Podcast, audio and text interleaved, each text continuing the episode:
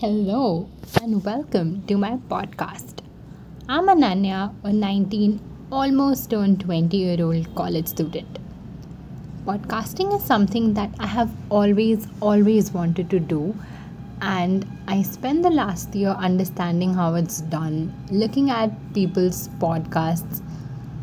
So, with the beginning of 2023, I decided that why not start a podcast of my own? So I'm excited and I'm nervous, but we'll keep that aside and see how this goes. With just a few days left for me to step into my 20s, I am really, really excited actually because 20s is supposed to be a time when we would learn so many new things, have many, many experiences, and I'm looking forward to that. One more reason why I wanted to do this is documenting all the experiences that I have because I think it would be something good to come back to when we're all old, older actually.